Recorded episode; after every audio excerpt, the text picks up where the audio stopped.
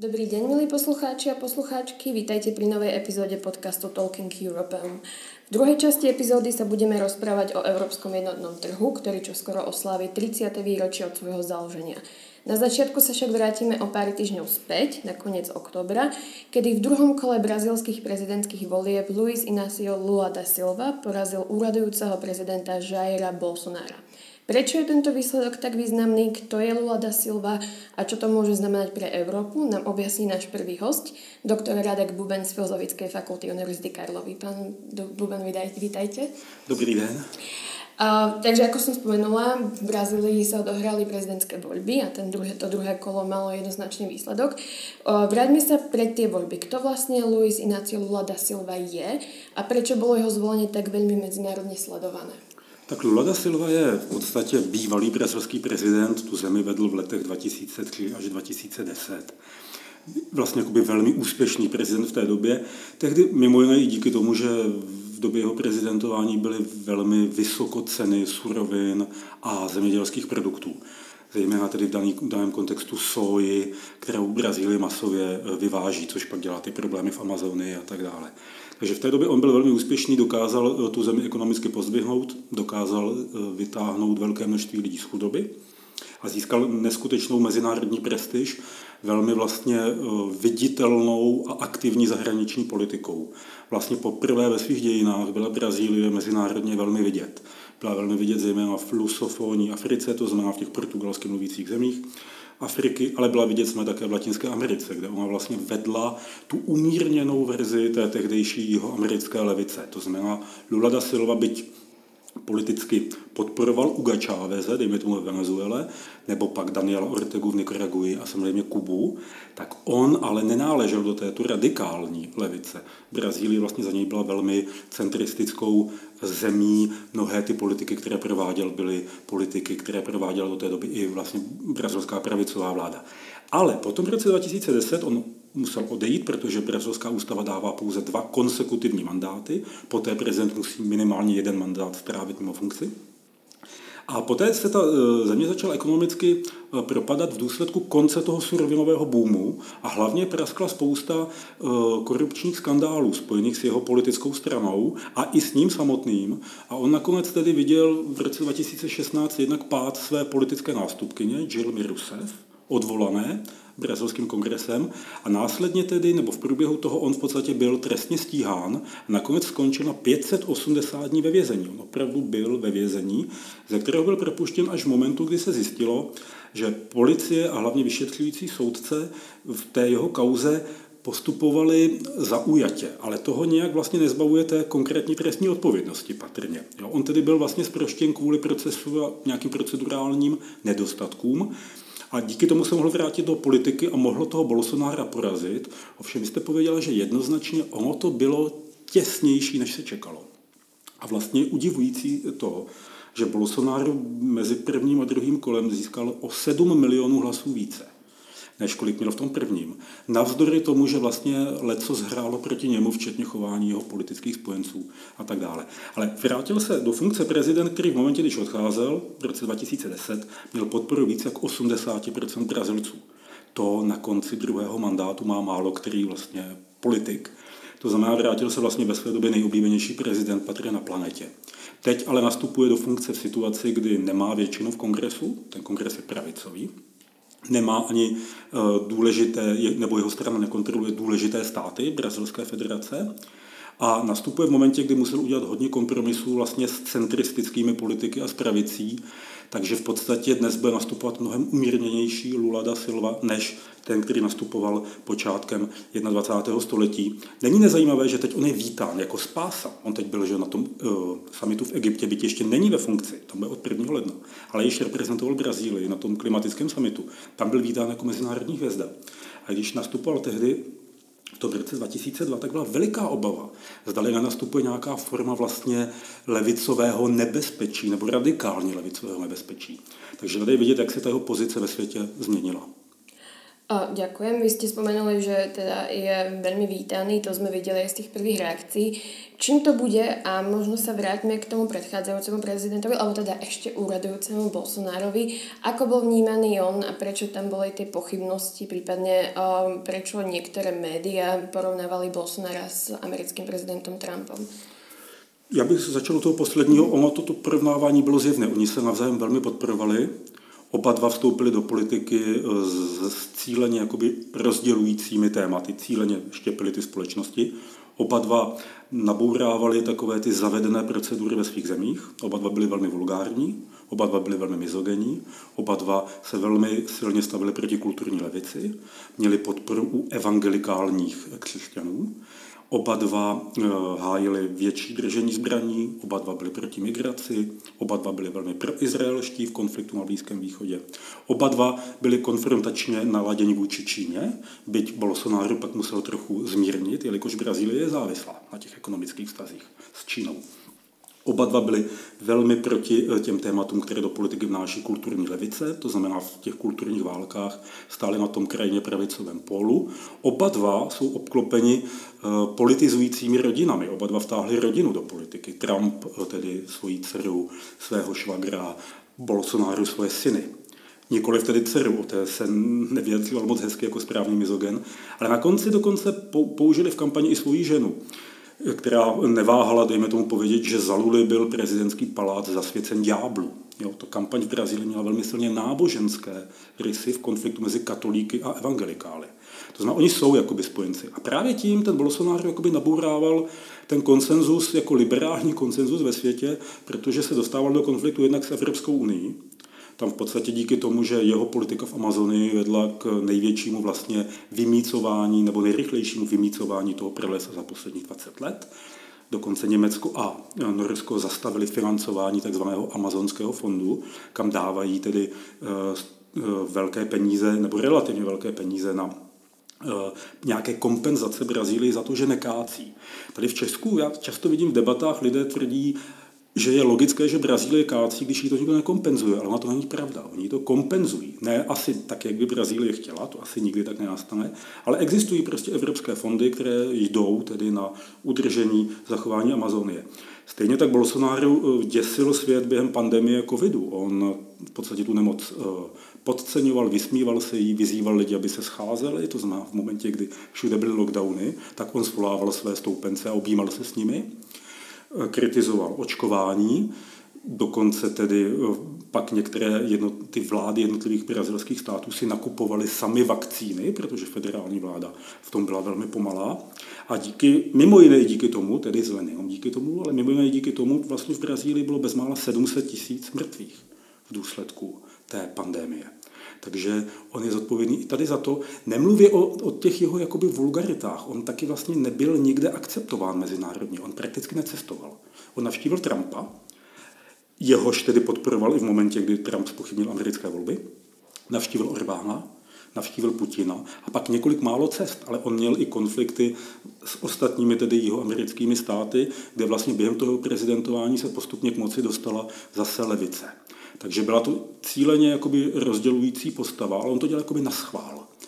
Tady je velká otázka, kdyby on nebyl tak agresivní, kdyby byl umírněnější, tak je dost možné, že ty prezidentské volby vyhrál.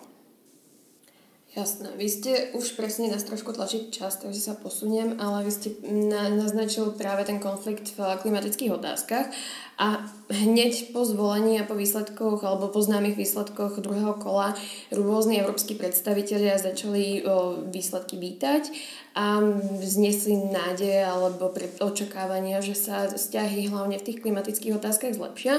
Ten druhý bod, keď sa pozrieme hlavne na Európu a Európsku úniu, boli obchodné vzťahy.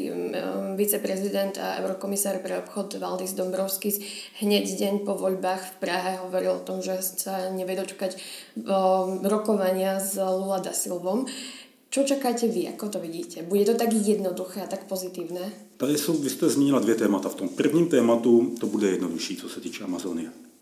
Lula už jakoby slíbil zavedení ministerstva pro indiánské záležitosti. To je úzce spojeno s Amazoní, jelikož tam jsou vlastně ty indiánské rezervace. 12% brazilského území v podstatě, je v podstatě rezervací, takže eh, tam se to jistě zlepší. To znamená, on bude více vystupovat proti nelegální těžbě, ale bude asi omezovat i tu legální. Jiná jsme otázka je, jak to on bude eh, zvládat vnitropoliticky s ohledem na velkou váhu toho e- exportního sektoru zemědělského i v brazilském kongresu. Prostě z těch států jsou tam samé silně na to napojení poslanci a senátoři a Da Silva je nekontroluje. Nehledě na to, že je to velmi silná lobby v zemi. A také brazilská ekonomika musí z něčeho žít. A v době, kdy máte potravinovou krizi světovou, tak Brazílie může velmi vydělat na, na, tom, na tom vývozu. Takže bude čelit tomuto dilematu, ale nemůže to být podle mě horší, než to bylo s Bolsonárem. Navíc jsem to cíleně politizoval. Lula chce být uznávaný ve světě. Ta druhá věc, obchodní vztahy, to je mnohem těžší. Lula da Silva je protekcionista a v daný moment vlastně v Mercosuru, to znamená v té eh, organizaci obchodní, tedy jeho amerických států, vlastně jak v Argentíně, tak v Brazílii jsou dvě levicové vlády, které jsou vlastně pro ochranu domácího průmyslu a nebudou tak volně obchodní, jako vlastně teoreticky mohl být Bolsonaro. Kdyby Bolsonaro neštěpil ty věci kolem Amazonie, tak možná došlo již tedy k rektifikaci dohod mezi Evropou a Mercosurem. Takže tam si ale myslím, že Lula da Silva bude opatrnější, byť s ohledem na ten kongres a s ohledem na to, že i jeho viceprezident je pravicový politik, je to ostatně bývalý protikandidát. Oni v roce 2006 proti sobě stáli v druhém kole. Dnes tedy ten eh, Geraldu Alkmin je eh, jeho viceprezident a dnes pravicové strany, tak očekávám, že bude jisté napětí i v té brazilské vládě, že ti, ty proobchodní skupiny, které by chtěly více otvírat Brazílii, budou tedy tlačit Lulu da Silvu k dohodě, zatímco on ve snaze chránit domácí průmysl, bude chtít tedy spíše se koncentrovat na nějakou protekcionistickou politiku. O něco více, než dejme tomu, by chtěli oni. Jasné. A na úplný koniec uh, veľmi aktuálna otázka. Čo Lula da Silva a postoj k konfliktu na Ukrajině a k Rusku? V tomto oba dva ti politici byli vlastně z hlediska Evropy uh, velmi, pověsme, nečitelní. Jo. Bolsonaro jednoznačně vlastně ne, že by podporoval Putina, ale nedržel žádný ukrajinský diskurs. Ostatně on byl krátce před tím útokem právě v Rusku, vlastně v momentě, když bylo zjevné, že se něco chystá. Putina nějak nekritizoval, naopak. Označoval se bezmála za mírotvorce a tak dále. Sám sebe Bolsonaro, že on jako urovná tu situaci. Lula taky nebyl, nebyl během toho konfliktu nějak pro ukrajinský, pověděl jasně, že je to vlastně vzájemný konflikt, ve kterém taky Spojené státy mají negativní úlohu, že vmanévrovali tedy Ukrajinu a Rusko do toho, že to byla necitlivá politika západu. Pověděl, že my Brazilci bychom to takhle nedělali, my bychom si dali pivo a domluvili se, což je takový podivný vtip v zemi, kde máte běžně od 60 do 40 tisíc mrtvých za rok v důsledku kriminality, tak Brazilci rozhodně nejsou jako úplně na pohodu tedy, jo, lidi. Takže to násilí tam v té zemi je. Ale eh, když vyhrál Lula, tak Putin pověděl, vyhrál můj jako vlastně starý známý Lula. Kdyby vyhrál Bolsonaro, tak by pověděl, vyhrál můj starý známý Bolsonaro. Oni oba dva jsou v tomto smyslu jakoby neutralisty a Brazílie eh, nezaujímala postoje, dejme tomu stejné jako Bidenova administrativa nebo Evropská unie. A v tom zůstanou. Pro Brazílie je Rusko důležitý zdroj jednak, jednak hnojiv, ta, ta ekonomika je závislá na importu, tedy z Ruska. A oni nevidí, oni nemají tu vizi světa, tu severní. Oni nechápou ty konflikty, jako je chápe evropský mainstream. Oni jsou mnohem více uh, nedůvěřiví k západu i s ohledem na zkušenosti ze svých vlastních dějin. O, my si asi budeme musieť počkať na nejaké prvé mesiace alebo možno rok vlády nového prezidenta a dúfam, že sa stretneme znova, aby sme to mohli zhodnotiť. Každopádne zatiaľ ďakujeme za rozhovor a za takýto komentár a úvod do problematiky. Děkuji za pozvání. Pri mikrofóne teraz už vítam pána docenta Václava Šmejkala z Právnickej fakulty Univerzity Karlovej, s ktorým sa pobavíme o vnútornom trhu EÚ. Pán docent, vítajte. Děkuji, dobrý den. Od prijatia jednotného európskeho aktu a následného spustenia jednotného trhu v Európskej únii prešlo zhruba 30 rokov. Moja otázka na vás je, čo vlastne ten jednotný európsky trh je a ako funguje. Jednotný trh je prostorem bez vnitřních hranic, po kterém by se měly bez jakýchkoliv bariér pohybovat eh, osoby, zboží, služby, kapitál, platby. A je to vlastně projekt, který nastoupil po takzvaném společném trhu, který si dohodli už ty zakladatelské státy v 50. letech a který plánoval odstranění tzv. tarifních bariér. To znamená toho, co běžně tvoří instrumentárium zahraničně obchodní politiky státu. Cla, kvóty, dovozní přirážky. No a tento společný trh, který byl dobudován zhruba na konci 60. let, se ukázalo, že je málo, protože stejně zboží služby nekolují volně, protože to není jenom otázka těch tarifních bariér, ale těch netarifních nebo méně viditelných bariér, jako jsou rozdílné technické požadavky na výrobky, hygienické, fitosanitární, veterinární i daňové rozdíly mezi členskými státy. A právě projekt jednotného trhu, čili nové označení, aby se to odlišilo od toho společného trhu, si jel ambiciozní cíl odstranit i tady ty netarifní, neviditelné překážky vzájemné výměny mezi členskými státy. Vy jste použili formuláciu mal by odstranit tyto prekážky. Je to tak v skutočnosti, alebo ešte sa v niektorých tých oblastiach stretávame s prekážkami, které brání obchodu? No tak členské státy tehdejší ten jednotný trh slavnostně v úzovkách spustili k 1.1.93, ale e, ukázalo se, že to je pohyblivý cíl, který možná nikdy nebude plně dosažen. Že jo? Ten ideál by byl asi takový, když se rozhodnu pracovat nebo podnikat v Praze a pak přisídlím do Brna, tak to pro mě nebude velký rozdíl. No a takhle by to mělo fungovat, kdybych se rozhodl přesídlit, já nevím, do Berlína, do Varšavy, do Vídně, což vždycky bude trošku rozdíl kulturní, ale neměl by tam být žádný rozdíl regulatorní, jestli chcete. No a samozřejmě ty tradice členských států jsou natolik jiné a ty očekávání, zejména co se týče sektoru služeb, u zboží je to asi jednodušší, e, jsou ještě pořád trošku rozdílné, takže plně jednotný trh dosud nemáme, i když Eh, podle různých srovnání, co se týče odstraňování právě bariér třeba pro podnikání, investování, ale i práci eh, s určitým diplomem nebo profesním oprávněním v jiné členské zemi, už Evropa v letčem předběhla Spojené státy americké. Jo, tam mezi jednotlivými státy Unie Spojených států amerických jsou mnohdy větší regulatorní bariéry, než my máme.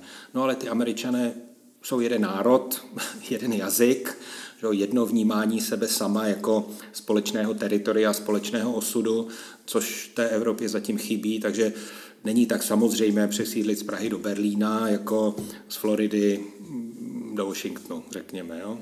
Jasné. Vy ste mi už trošku nahrali moju ďalšiu otázku. Čo by ste povedal, že vytvorenie alebo zavedenie jednotného trhu malo ako vplyv na európsku integráciu? Alebo bol tam nejaký vplyv mimo zjednodušenia podnikania? Tak Celá evropská integrace už v pojetí těch otců zakladatelů měla vycházet z toho materiálního základu, který znemožní jakékoliv budoucí nepřátelství, plánování útočné války a současně e, natolik spojí ty evropské národy jakoby v tom podstatném, o peníze jde až na prvním místě, e, že e, pak se přirozeně přelije na základě té materiální propojenosti ten pocit sounáležitosti a další integrace i do dalších oblastí.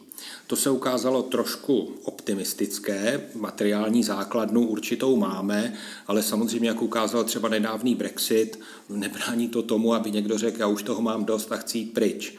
Jo? Konec konců i rozdělení Československa bylo rozdělení perfektně jednotného trhu, čili určitý materiální základ to je, ale není to lék na všechno a není to jakoby ta úplně super podmínka evropské jednoty. Je to dobrý materiální základ, který, jak se ukázalo postupně, musel být doplněn řadou eh, pozitivních opatření v tom smyslu, že odstraňování bariér tomu volnému pohybu, tomu se říká negativní integrace. Ne ve smyslu nějakého hodnotícího hlediska, že je to špatně nebo zavržení hodné, ale že se prostě odstraňují rozdíly mezi členskými státy a zákazy které v těch členských státech platily třeba pro zaměstnávání cizinců, prodávání určitého druhu zboží a tak dále. Pozitivní opatření naopak e, znamenají určité sjednocení v oblasti environmentální, sociální a dalších, které nevyhnutelně ten trh musí doprovázet, protože každý trh, který funguje, vyrábí zejména ty sociální a environmentální externality. Že jo? Nějak se podepisuje na chudobě a bohatství, zaměstnanosti, nezaměstnanosti a samozřejmě čistoče ovzduší, čistoče vod a tak dále. Jo? Čili nevyhnutelně se na ten projekt jednotného trhu museli nabalit tady ty další politiky, ale nevyplynuli z něj tak přirozeně, jak si původně otcové zakladatelé mysleli. Um, ja som na úvod spomínal, že pôsobíte na právnickej fakulte a chcela by som sa opýtať pre tvorbu a nejaké ďalšie fungovanie a doľaďovanie toho, ako jednotný trh funguje, uh, sú dôležité rôzne súdne rozhodnutia. Čo vy ste povedali, že boli také ty zásadné momenty? Tak to je hodně těžká otázka, protože těch e, soudních rozhodnutí jsou mm, tisíce, asi můžu říct, které se vážou k těm, k těm volným pohybům. Samozřejmě klíčové byly ty rozsudky na přelomu 50. 60. let, které stanovily ty hlavní aplikační principy práva Evropské unie nebo tehdy Evropského hospodářského společenství, které sice do dneška nemáme Eh, zapsány nikde ve smluvním základě, nikde v psaném jakoby právu a stále se odvolává tady na ty zakladatelské klasické judikáty, v nich soudní dvůr eh, stanovil hm, aplikační přednost práva Evropské unie před jemu odporujícím právem vnitrostátním. Jo, to je třeba rozsudek Costa versus NL ze začátku 60. let.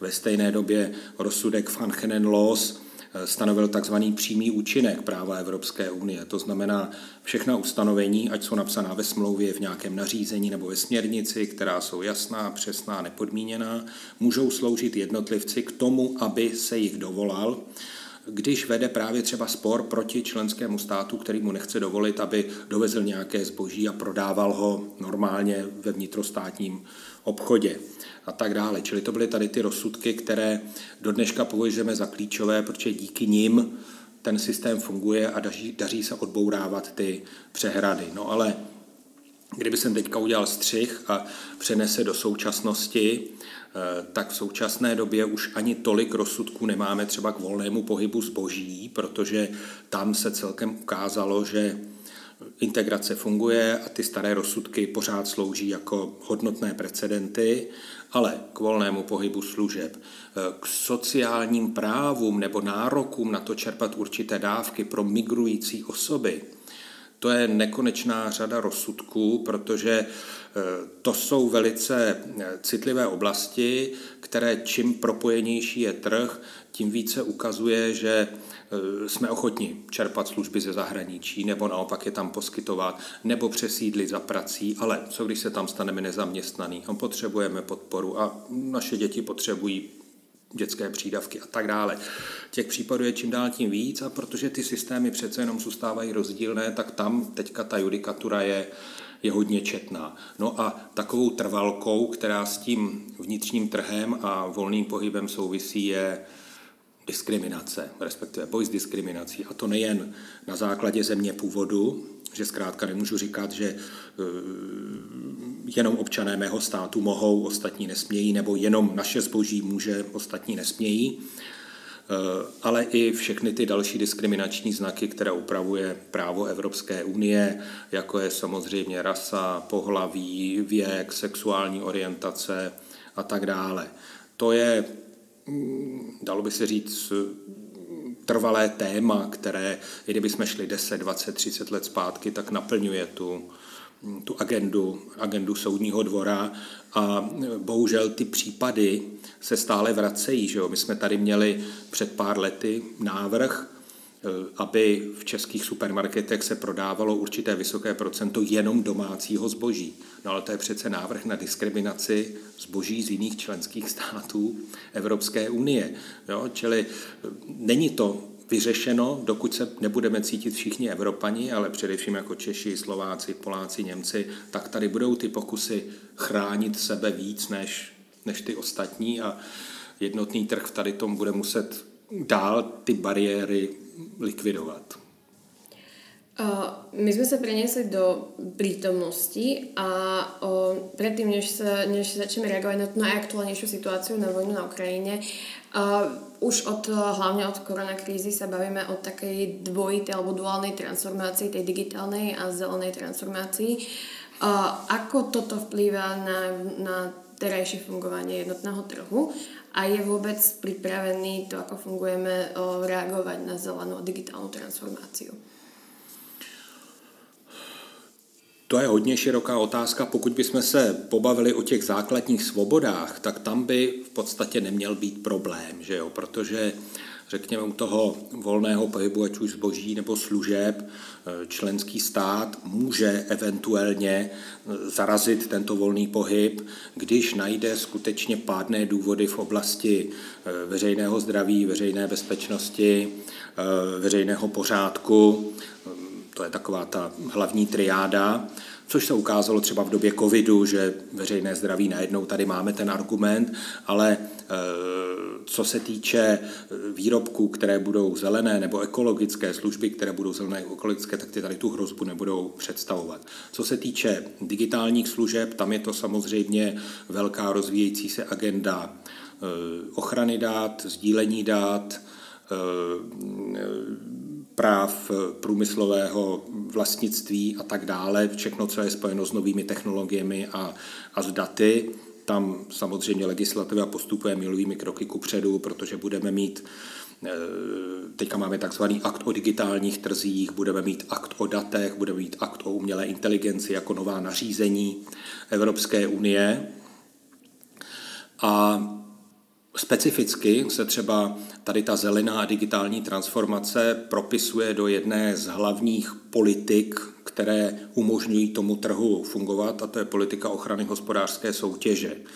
Že jo, protože tam vzniká otázka těch velkých platform, které se stávají těmi strážci internetu a Evropská unie jednak si je vědoma, že oni jsou většinou americké, ne evropské, že jo, to je taková otázka možná nějakého evropského ochranářství trošku, no ale zároveň, že e, ty evropské startupy se stávají totálně závislými na Google, Facebooku, tady těch velkých platformách a mají-li růst, mají-li být úspěšné, no tak je potřeba tady ty platformy nějak inteligentně regulovat, aby soutěž nedusily.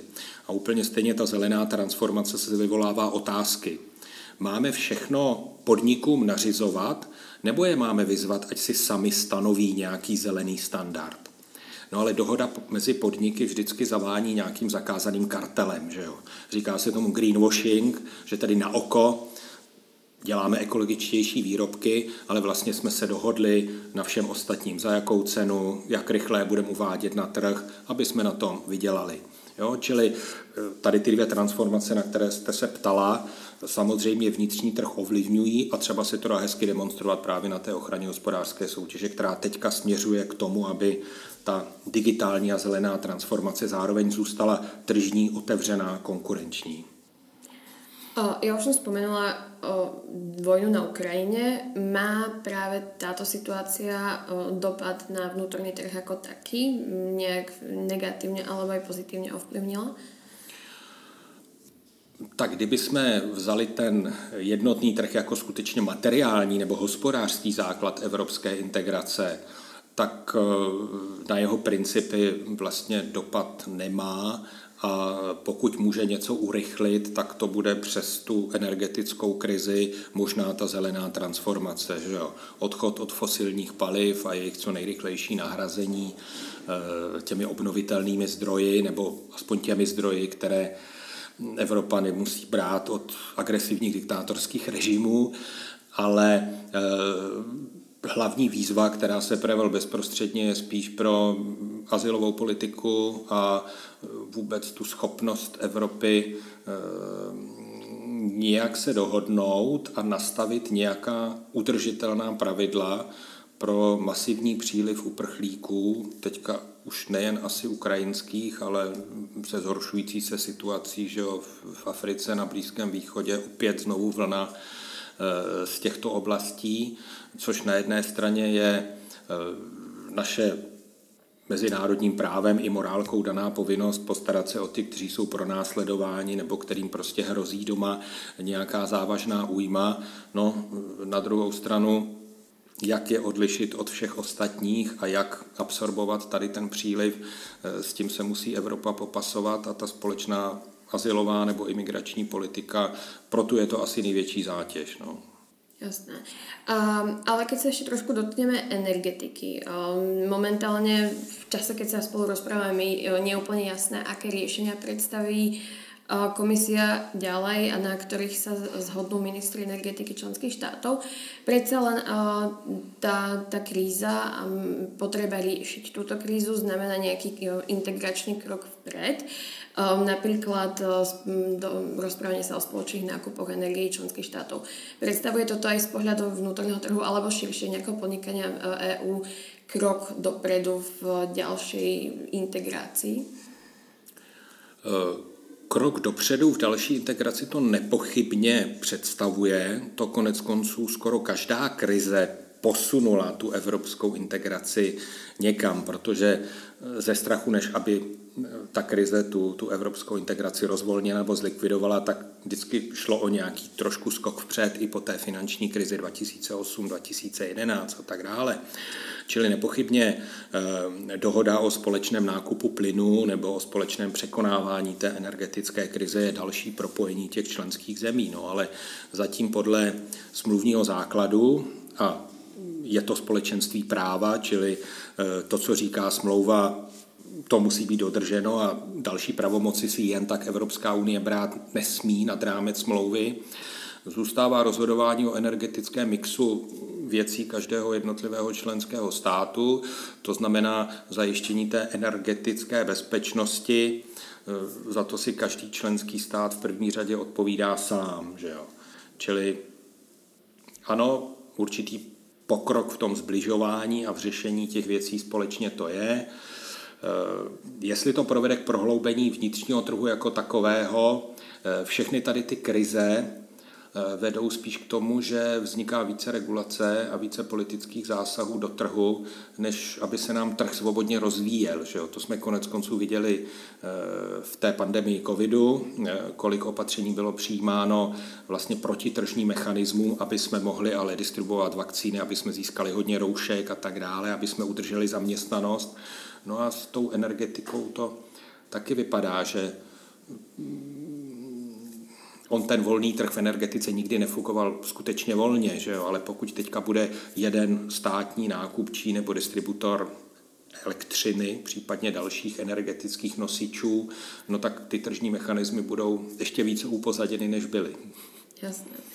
Uh, nás trochu tlačí čas, ale na záver by som vás chcela poprosiť o nejaké zhrnutie. My sme sa už o všetkých týchto aspektoch trošku bavili, ale čo sú podľa vás najväčšie pozitíva, ale aj negatíva toho, ako doteraz jednotlivý trh vyzeral a fungoval?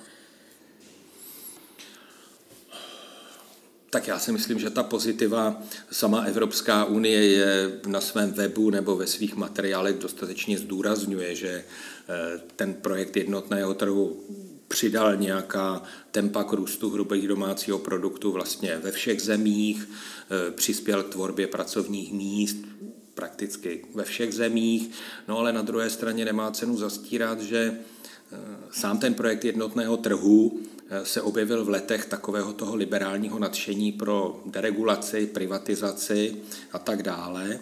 To znamená, v řadě zemí a někdy i mezi státy vedl k sociální polarizaci a k takovému tomu rozdělení společnosti na bohaté a chudé a e, na problémový jih a bohatší sever, ale i v těch zemích severu, jak to vidíme třeba na tom Brexitu, e, to rozdělilo společnosti, protože chtě nechtě ten prostor bez hranic, v kterém se dá obchodovat, investovat, eh, podnikat, migrovat, eh, svědčí těm, kteří to umí využít. Že jo? No a ti, kteří ať už z nedostatku příležitosti, vzdělání, peněz a tak dále, eh, sedí doma, to mnohdy vidí jako hrozbu. Že jo? Přicházejí zaměstnanci od jinut, žádné podniky už nejsou domácí, vlastně zahraniční kapitál a tak dále. Čili to je asi ta stránka důsledků vnitřního trhu, s kterou musí jak Evropská unie, tak ty jednotlivé státy teďka pracovat, aby to nevedlo k další polarizaci uvnitř společnosti, uvnitř Evropské unie. No. A myslíte si, že jsme schopni tomuto čeliť? Či už Evropská unie, alebo členské štáty samostatně? No, já myslím, že my nemáme na výběr, že jo. Prostě pokud nechceme dopustit další polarizaci, která může ohrozit demokracii, může ohrozit Evropskou unii jako takovou, eh, tak se s tím musíme vypořádat a eh, ano, bude to složité, protože globalizaci nějakým způsobem zmírnit nebo zastavit a jednotný trh je vlastně jakási eh, domácí sametová verze globalizace pro Evropu, že jo, tak kočírovat tady ty procesy je, je nesmírně složité, ale ano, jsou to procesy, které vytvářejí větší bohatství jaksi v absolutním měřítku, ale pak to rozdělení toho bohatství, bohužel, bohatší bohatnou rychleji, chudší nebohatnou tak rychle, nebo dokonce někdy chudnou, jak jsme to viděli na příkladu Řecka.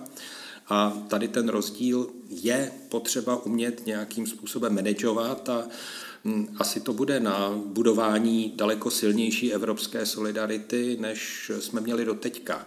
Do teďka evropský rozpočet je fixován zhruba na 1% hrubého domácího produktu, který Evropa vyprodukuje, což samozřejmě té Evropské unii neumožňuje mít žádné vlastní sociální podpory nebo podpory v nezaměstnanosti třeba pro migrující nebo něco takového.